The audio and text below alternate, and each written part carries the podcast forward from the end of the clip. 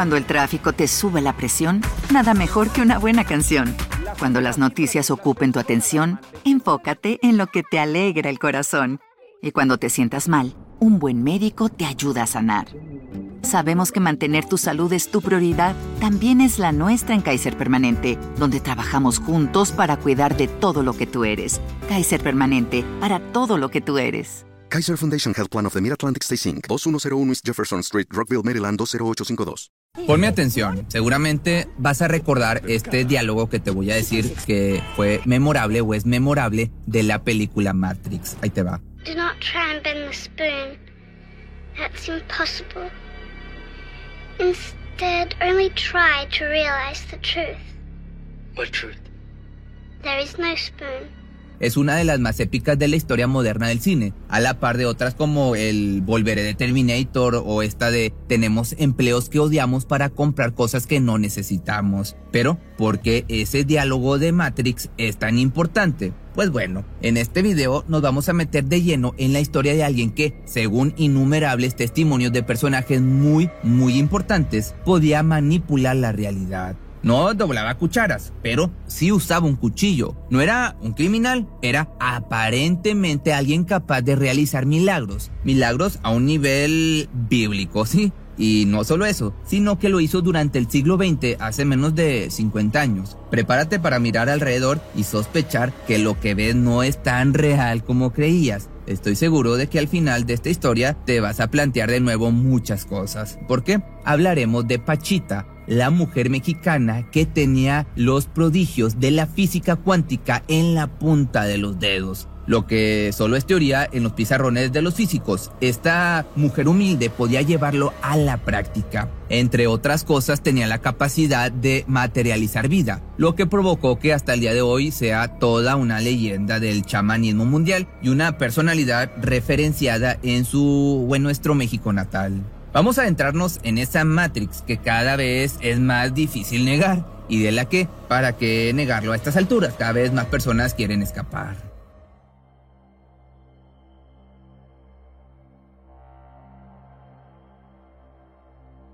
En el año de 1979, muchísimas personas en toda Sudamérica seguían un acontecimiento completamente natural, como si se tratara de algo excepcional. Alguien había perdido la vida en México. Nada puede ser más normal que eso, la gente muere todo el tiempo, pero muchos estaban sorprendidos más allá de toda lógica quizás albergaban la esperanza de que esta persona en particular, alguien tan increíblemente fuera de lo común, pudiera evadir algo tan vulgar como la muerte.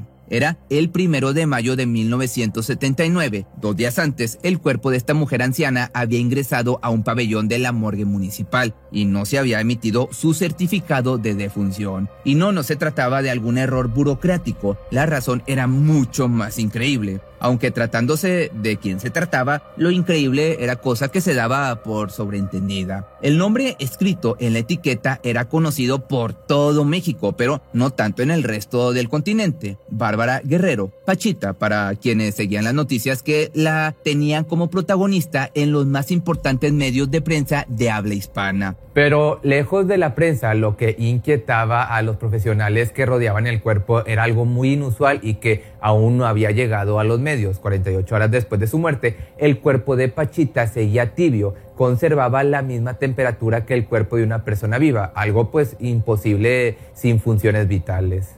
La chamana más famosa de México seguía dando muestras de su poder y en el final, este último desafío a la ciencia marcó el comienzo de la leyenda. Pero el inicio de su fama hay que buscarlo mucho antes, aunque no hay una fecha precisa. Todo ocurrió como suele pasar cuando las cosas son auténticas, un rumor.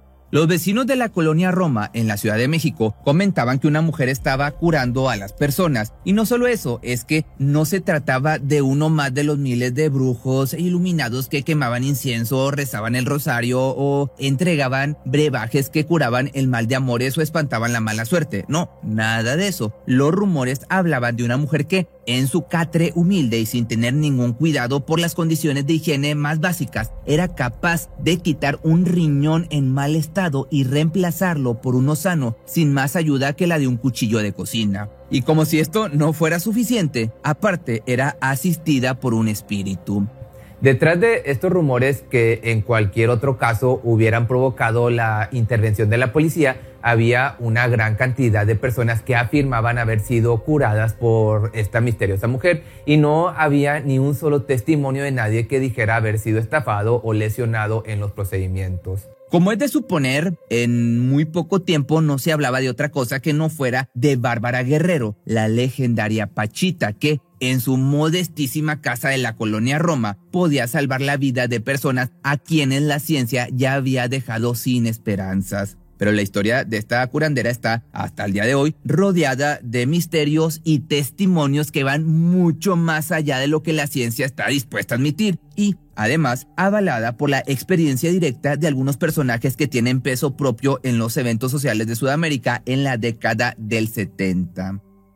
Muchos de los detalles de la vida de Pachita han llegado hasta nosotros de la mano de Jacobo Grimberg, pero ¿quién era Jacobo Grimberg y por qué su opinión es tan importante? Pues bueno, vamos a hacer un breve repaso antes de proseguir con la historia de Pachita.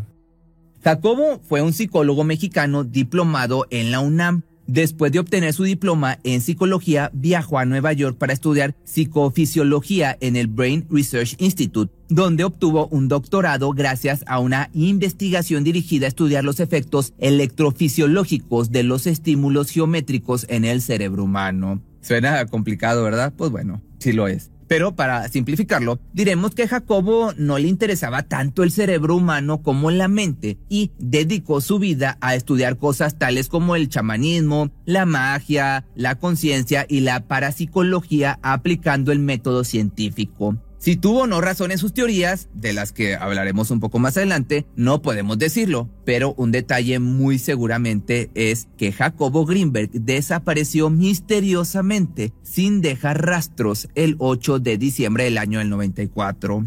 En sus libros Pachita y los chamanes de México, Greenberg dejó constancia de sus largas horas de observación y sus numerosas charlas con la mujer que realizaba cirugías imposibles con sus manos. Según estos datos recogidos por el psicólogo, Bárbara Guerrero nació en el año de 1900 en el municipio de Parral, en Chihuahua. Siendo todavía muy pequeña, Pachita fue abandonada por sus padres y criada por un hombre afrodescendiente de nombre Charles. Este hombre habría sido quien la inició en el curanderismo y en las antiquísimas técnicas de sanación de las tribus africanas.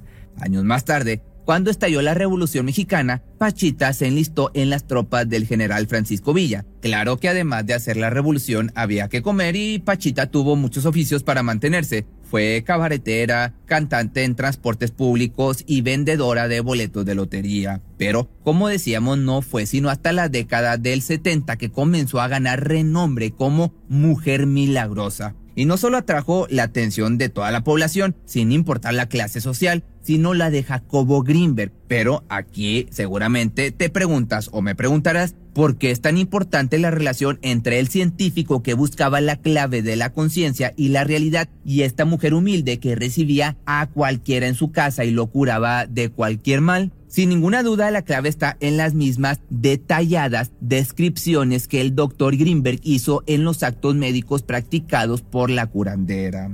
Los días viernes las personas se agolpaban en las puertas de la llamada Casa de las Brujas, un edificio muy conocido que estaba en la esquina de las calles Río de Janeiro y Durando en la colonia Roma. Pachita esperaba tras la puerta y hacía pasar a los pacientes uno a uno. Luego hacía un extenso interrogatorio sobre el estado del paciente y sus dolencias. Analizaba el origen del malestar, hacía más preguntas y lo despedía después de haber pactado una cita para su operación. Pachita cobraba por sus intervenciones lo justo para vivir. De hecho, muchas veces el precio era mínimo, lo que costaba un kilo de pan o una botella de leche. Solo se les pedía que el día de la operación trajeran una sábana limpia, un litro de alcohol y un paquete de algodón, aparte un rollo de vendas. Pero lo realmente increíble ocurría cuando el paciente se presentaba a su cita para la operación.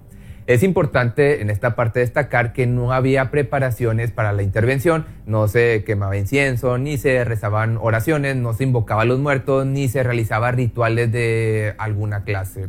Pero lo espiritual no estaba completamente fuera del asunto, como ya te platicaba. De hecho, Pachita no se atribuía el mérito de su capacidad de curar. Bárbara afirmaba estar poseída por el espíritu de Cuauhtémoc, el último gobernante de Tenochtitlán. Era, como ya decía, el Tlatuani. Tlatuani, por cierto, es una voz náhuatl que significa el que habla. Según decía, su conexión con el Tlatuani mexica era tal que lo consideraba un hermanito más que un intruso en su cuerpo y era él, Cuauhtémoc, el que hablaba a través de la mujer. Pero vamos a volver a la operación, a donde estábamos. El paciente se tendía en un catre y se relajaba. Pachita entonces, utilizando solo un cuchillo de cocina con el mango envuelto en cinta aisladora negra, abría al paciente. Este no sentía dolor con el corte. Luego, ayudándose con el mismo cuchillo, cortaba el órgano en mal estado y lo sacaba del cuerpo. Y aquí viene la parte más increíble, todavía más de lo que te he contado, porque esta mujer realizaba trasplantes, pero para eso se necesitaban órganos sanos. ¿De dónde los sacaba? Es la pregunta. No, no había nada ilegal en el procedimiento. Es que, según todos los testimonios de quienes llegaron a presenciar la operación que realizaba Pachita, el órgano sano que iba a reemplazar el que había arrancado del cuerpo del paciente era materializado ahí mismo por la mujer. Sí, aparecía de la nada entre los dedos de la chamana. De hecho, así lo describe Jacobo Greenberg en este pasaje de su libro Pachita. Durante las operaciones que realizaba era ella capaz de materializar y desmaterializar objetos, órganos y tejidos. El manejo de las estructuras orgánicas le permitían realizar trasplantes de órganos a voluntad, curaciones de todo tipo y diagnósticos a distancia con un poder y exactitud colosal. Una vez que daba por finalizado el procedimiento, cerraba las heridas simplemente poniendo sus manos encima, apenas quedaban rastros del corte que había hecho. Luego de unos días de reposo, el paciente volvía a realizar sus actividades con normalidad, ya completamente curado de la intervención y del mal que lo había llevado al modesto catre de la Casa de las Brujas. En los años 70, Sudamérica estaba en plena efervescencia social e intelectual. Los mayores escritores estaban aún vivos y en activo. Los conflictos sociales sacudían el continente y los intelectuales de todas las áreas movilizaban la opinión de todas las poblaciones. El estudio de lo extraño, lo místico y lo paranormal también estaba en su punto más alto. Pachita era una más y puede que una de las más asombrosas de los representantes del chamanismo en América del Sur. En ese clima, los rumores dentro de México no tardaron en extenderse por todo el hemisferio sur. Así, investigadores de distintas disciplinas se acercaron a la colonia Roma para conocer a Pachita y ver de cerca los supuestos prodigios que esta mujer parecía realizar, entre ellos el escritor y director chileno de cine Alejandro Jodorowsky y el legendario ex jesuita Salvador Freijedo. Y aunque existen testimonios de ambos personajes, el de Jodorowsky merece una especial atención, ya que él mismo se sometió a una operación a manos de Pachita. Veamos lo que relata en su libro La danza de la realidad, psicomagia y psicochamanismo. Ahí te va. Yo padecí, aparte del olor a sangre y de la horrorosa visión de la víscera granate, el dolor más grande que había sentido en mi vida. Chillé sin pudor. Dio el último tirón. Me mostró un pedazo de materia que parecía moverse como un sapo, lo hizo envolver en papel negro, me colocó el hígado en su sitio, me pasó las manos por el vientre cerrando la herida y al momento desapareció el dolor. Si fue prestidigitación, la ilusión era perfecta. Por otra parte, Salvador relató lo que vivió durante una de las intervenciones de Pachita. Ahí te va. Yo estaba mirando la mano en alto de Pachita, totalmente ignorante de lo que iba a suceder. Repentinamente, Vi aparecer entre sus dedos un pedazo de carne rojiza. Ella ni lo miró, sencillamente lo tiró en el gran hueco que había abierto en el enfermo en la parte inferior de la espalda. No se tomó ni la molestia de colocarlo. Aquí la pregunta es, pues si suena increíble y sin duda, pues sí es algo que suena hasta fantasioso. Y los métodos de Pachita han sido como quiera puestos en duda durante décadas por la comunidad científica. Porque si analizamos los procedimientos de la chamana de la colonia Roma, no tiene ningún sentido desde el punto de vista de la medicina. De hecho, si en verdad las cosas hubieran sucedido como las relatan los testigos, prácticamente ninguno de sus pacientes hubiera sobrevivido. Infecciones, septicemias, hemorragias, nadie hubiera salido vivo de una carnicería como las que se describen durante las operaciones de Bárbara Guerrero. La única explicación es desde el punto de vista el fraude. Sin embargo, para Jacobo Greenberg todo era perfectamente explicable. Y no solo eso, era auténtico, porque lo que hacía Pachita se correspondía paso por paso con el camino que había seguido en sus investigaciones personales. Y se resume en una sola palabra inglesa, Laris, el enrejado.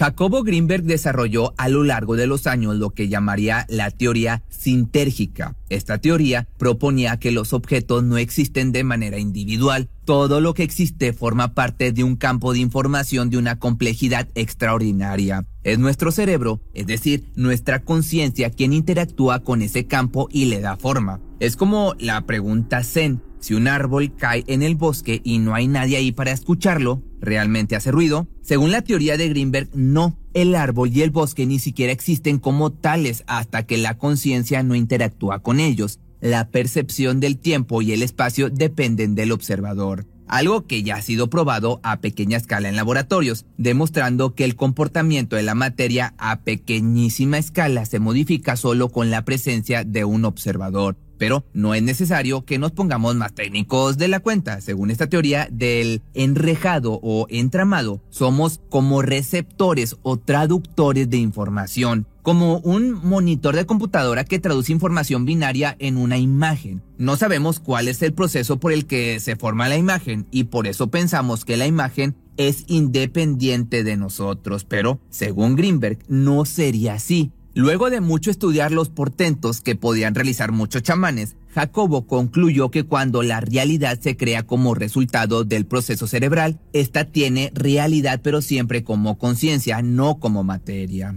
Y encontró un ejemplo perfecto en Pachita, esta mujer tendría la capacidad de hackear la base de datos de la realidad y habiendo decodificado esa información podía reconfigurarla según su voluntad. Es decir, palabras más sencillas, habría comprendido que la realidad solo es información y cuando uno tiene información puede utilizarla libremente. Pachita habría entendido que todo es conciencia y por eso podría manipular lo que para nosotros es la realidad. Al tener acceso directo al campo de información a través de un complejo trabajo neurológico, los chamanes serían capaces de modificar la realidad sensible, algo que para cualquiera parecería magia o un milagro. Pero Greenberg decía lo siguiente, Pachita poseía un control único sobre su campo neuronal, transformándolo y modificándolo con él a la estructura de la laris. Aunque sus efectos parecían ser milagrosos, se basaban, de acuerdo con esta hipótesis, en el mismo mecanismo que todos utilizamos para crear nuestras imágenes o nuestros pensamientos. De esta forma, Greenberg explicaba la capacidad de Bárbara para leer los pensamientos de las otras personas, pues su campo neuronal le permitía visitar distintos lugares de la matriz de información que nuestra conciencia interpreta como realidad física. La manera más sencilla y gráfica de ponerlo sería esta. Para un personaje dentro de un videojuego, la interfaz gráfica sería la realidad. No tiene cómo saber que en realidad se trata del resultado de un código de programación. Nosotros seríamos ese personaje. Pachita también, pero en cambio podría reescribir el código desde dentro del juego. ¿Te acuerdas que empezamos hablando de la película Matrix? Pues eso mismo, para que me entiendas. Mito o realidad, lo cierto es que durante los años 70 hubo una especie de boom alrededor de los místicos sudamericanos. Más allá del New Age y sus consignas que hablan de un mundo invisible y de las energías que no podían ser medidas, personas como Chico Javier o Pachita fueron mucho más allá, porque cuestionaron la realidad más allá de esas teorías que suenan muy bien, pero que, al final del día, dependen de la fe y el convencimiento de cada uno. Cosas como la teoría cuántica y los últimos estudios que demuestran que cada partícula del universo está conectada a un nivel mucho más profundo que el de la simple materia ya estaban presentes en Panchita y otros muchos. Por eso, regresemos a la escena de la película Matrix y reflexionemos un poco de lo que significa tenemos la capacidad de manipular la materia y nuestra realidad hasta el punto de crear vida o modificar el destino con solo desearlo. ¿Cuál es la llave que abre las puertas de ese poder? ¿Puede cualquiera de nosotros encontrarla? Es una idea esperanzadora, un universo de posibilidades que espera detrás de esa puerta que quizás sea posible atravesar. Pero también tiene un costado muy inquietante o bastante inquietante, porque supongamos que en efecto la cuchara no exista, solo es la idea que tenemos de una cuchara, solo es materia. Y eso nos lleva a preguntarnos, ¿existes tú o existo yo? Pues bueno, buenas noches si nos vemos o buenas tardes si nos vemos el día de mañana en un nuevo video y déjame aquí abajo tus comentarios qué opinas de Pachita. ¿Crees que las operaciones eran reales? Ahí me lo dejas abajo. ¿No se merece tu familia lo mejor? Entonces, ¿por qué no los mejores huevos? Ahora, Egglands Best están disponibles en deliciosas opciones. Huevos clásicos, de gallina libre de jaula y orgánicos de Egglands, que ofrecen un sabor más delicioso y fresco de granja que le encantará a tu familia. En comparación con los huevos ordinarios, Egglands Best contiene la mejor nutrición como 6 veces más vitamina D, 10 veces más vitamina E y el doble de omega 3 y B12. Solo Egglands Best. Mejor sabor, mejor nutrición, mejores huevos. Visita egglandsbest.com para más información. Cuando el tráfico te sube la presión, nada mejor que una buena canción. Cuando las noticias ocupen tu atención, enfócate en lo que te alegra el corazón. Y cuando te sientas mal, un buen médico te ayuda a sanar.